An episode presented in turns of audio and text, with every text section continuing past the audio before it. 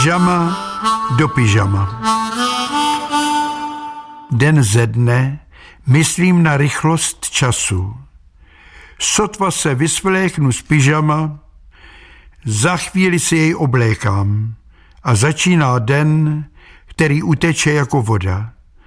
Potkám sousedy, vyslechnu nářky nad světovou situací, kdo odešel do nebe, kdo se opil, kdo naboural auto, kdo se rozvedl, kdo byl okraden v metru, kdo stloustl, kdo zhubnul, kdo chodí o holi, která miska to patlá s milionářem, kdo je v protialkoholní léčebně, který politik lže, až se práší, která slečna píše romány, která slečna mění milence jako ponožky, kdo už zapomíná, kde bydlí, kdo zešedivěl, kdo si nechal nastřelit vlasy, kdo má nové zuby, kdo špatně slyší, kdo nevidí ani na krok, kdo si dává jen malé pivo, aby si syn mohl dávat velké pivo.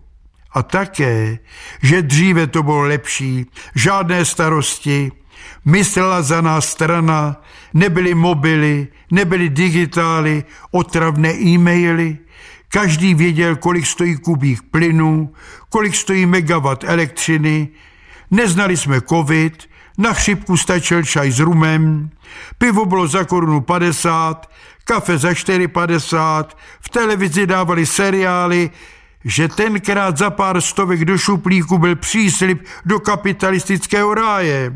Jo, takhle starší vzpomínají. A mladí?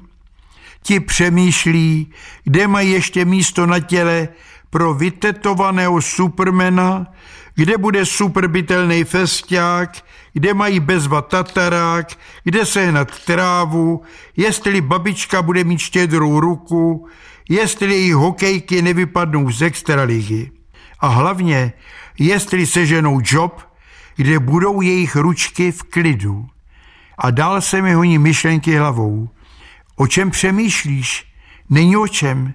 Čas ubíhá všem, jen jedni už o tom ví a druhé to čeká.